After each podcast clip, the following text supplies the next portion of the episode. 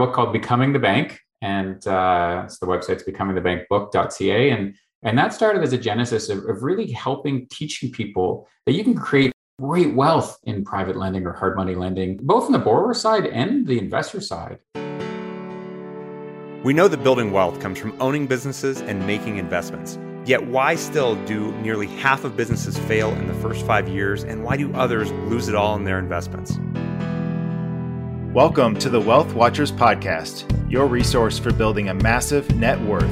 We bring real stories from real people who are experts in business and investing who will share secrets and actionable strategies to amassing wealth and achieving success. Brought to you by Happy Camper Capital. And now, your hosts, Justin Hoggett and Adam Lundy.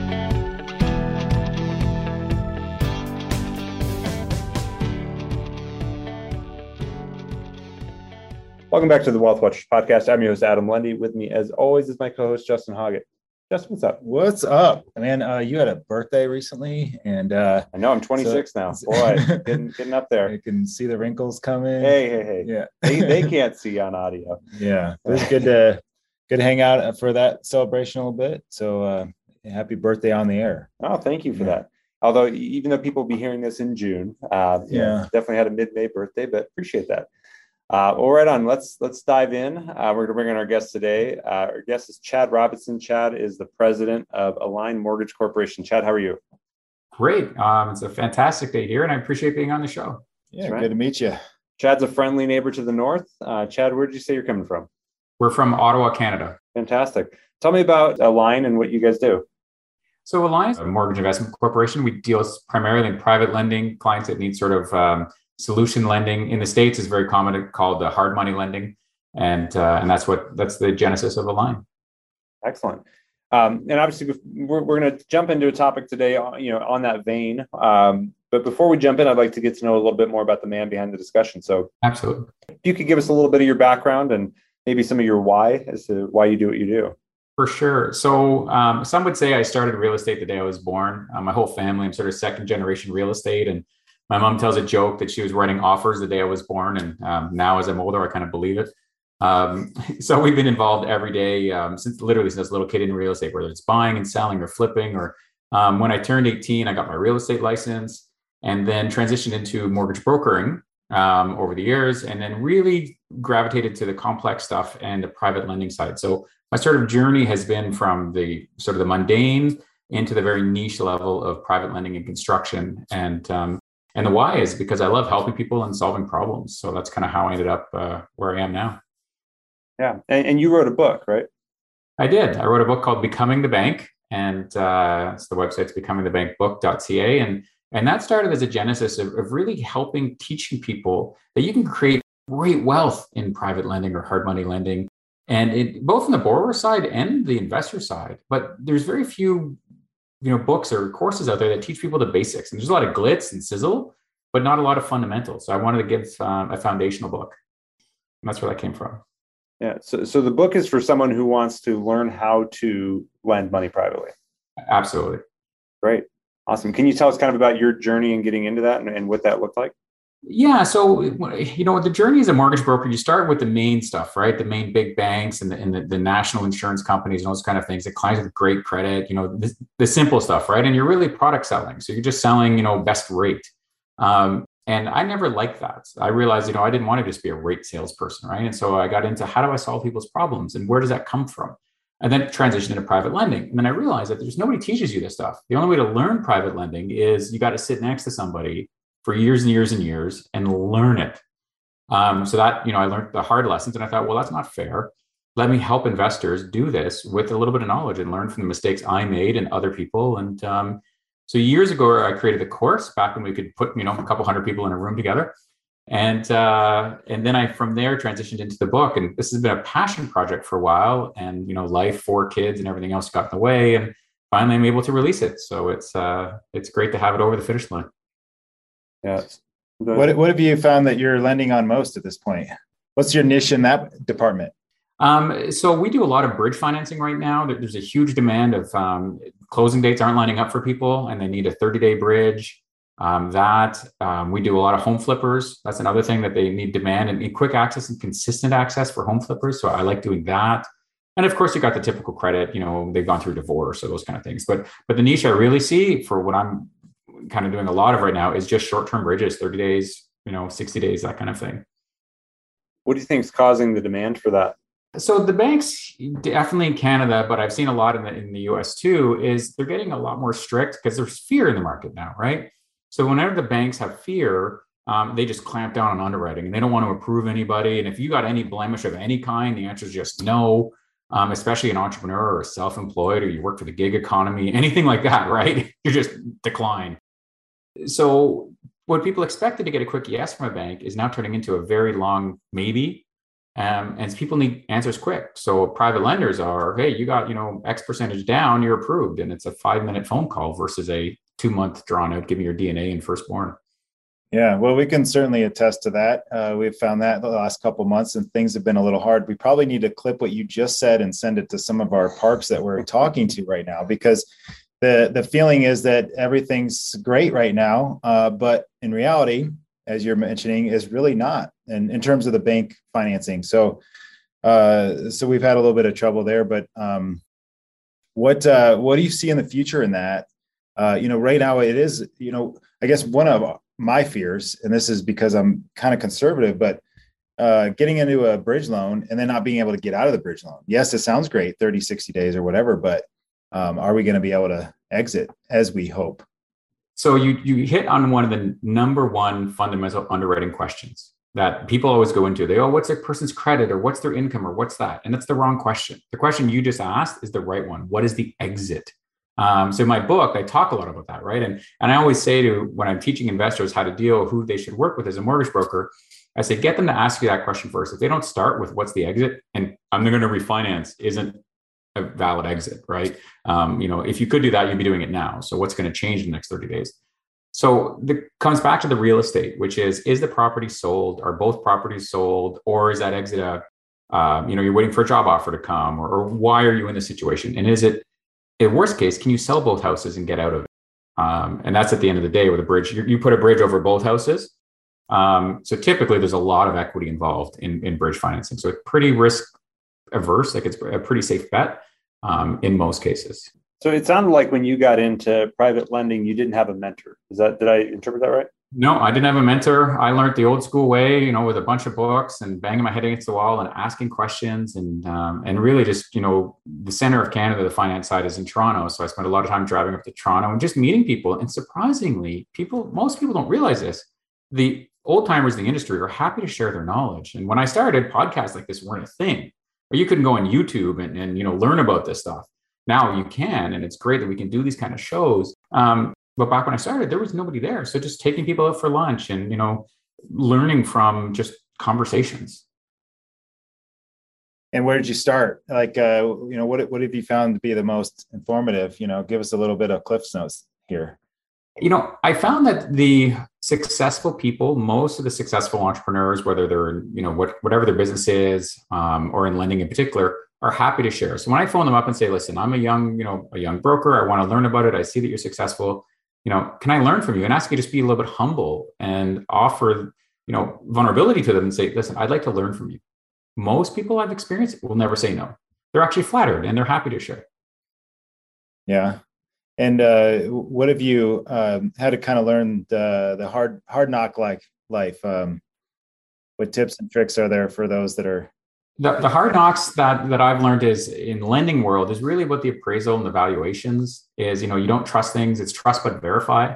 And uh, so you know double check read the appraisals um, you know call other realtors um, around. Don't just think you know it. Um, checking your own ego is probably the biggest thing. To say oh yeah I know what that is. And no no no no like you know document document and then um, and test your assumptions. That's i think talking it through is, is really testing your assumptions with with data to prove it that uh, you know that that property is worth what you think it is. Do you have any uh, maybe personal blunders that would be a good lesson for anybody else who's getting into it from when you started? Uh, personal blunders. That's a good question. Um, spell check is a great thing.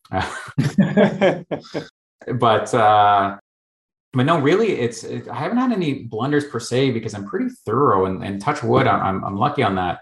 but just it's a human business. So, you know, really connecting with the people and, and understanding that there's a borrower that's a human being on the other side, and there's a lender that's a human being on the other side, um, and just not getting in your own way with you know ego. There's just you know people. At the end of the day, everybody wants to be successful in their transaction. That's why my company's called Align Mortgage.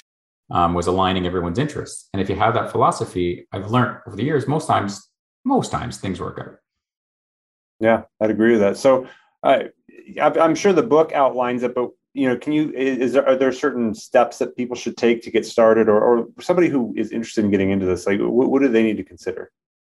Um, so the first thing they need to consider is, you know, why are they investing in, in mortgages versus other asset classes? And that, you know, don't be involved in one, just one asset class, in particular, whether it's private lending or direct real estate or stocks. And what I love about the lending side, is it's a hedge, right, against especially the volatility that we see in the market right now.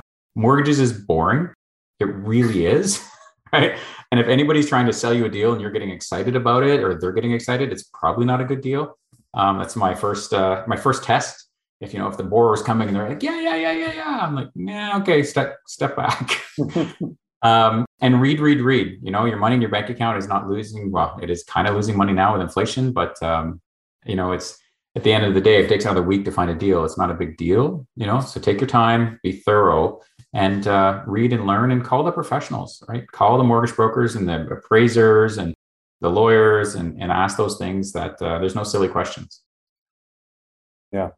Now you mentioned you had uh, you know three top tips. Are those the tips right there, or is, there more to that? So those are the tips, and kind of a long form. But uh, I would definitely say don't lend without an appraisal. That's the number one top tip. I see people trying to convince me that all the time. And oh, you don't need an appraisal. I, you know, I bought this on the agreement of purchase and sale says, you know, this. I'm like, yeah, I don't care. And always have a third party between you and the borrower.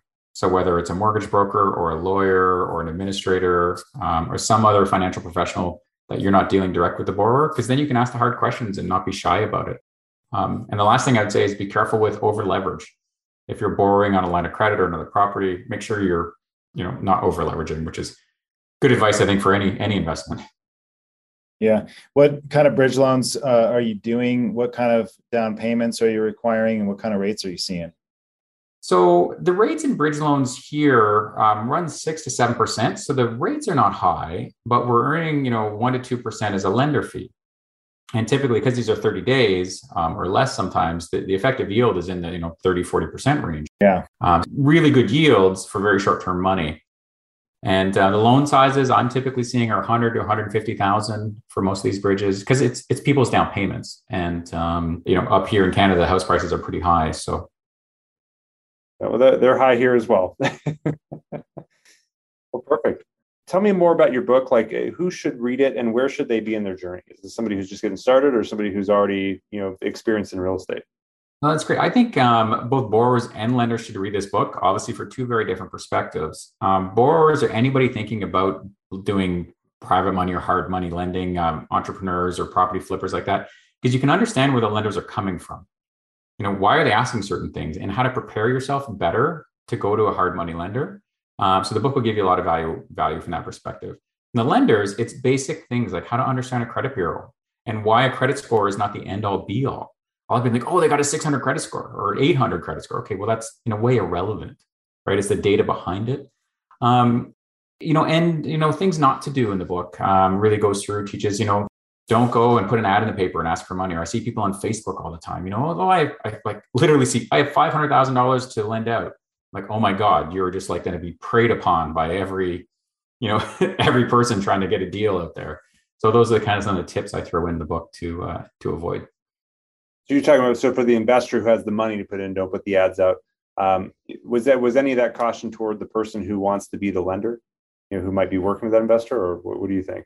So yeah, absolutely. So if you're asking for money from investors, you got to be very careful to work within the state law or the province provincial law that you're working with. Asking for money um, get you in trouble, especially if you're asking for equity money and you know with the SEC and um, different securities commissions. You got to be very careful about that. Um, and on the lender side, if you're saying you have money, you also got to be careful because you're going to get bombarded with people, you know, a lot of which are scammers.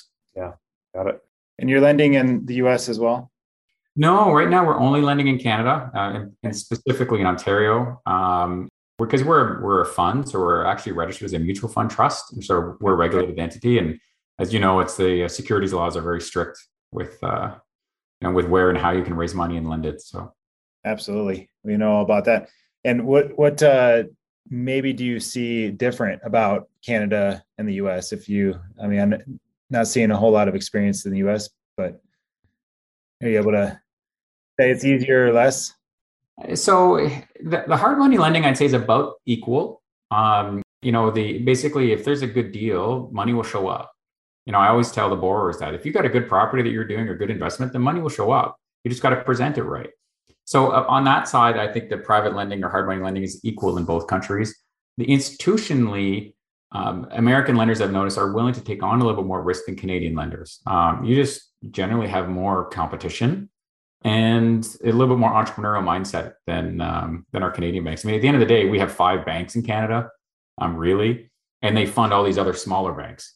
So it's like the top five, and then so you see this homogenous, you know, underwriting criteria right across all the other banks, and it's really frustrating. Yeah. Um, okay. So now we were talking a little bit about getting investors. Does your book cover any of that for the person who maybe wants to be the you know i guess they they want to be the lender but they don't necessarily have the investment capital. Do you teach people how to get in front of that money? So this book doesn't cover that specifically. I, I kind of did this one more as a, a, step one of a series of books. And um, and that's something i'm kind of looking at doing later on down the road is you know how to do it how to set up a fund. And and part of my business in Align actually here in ontario is helping other people open funds.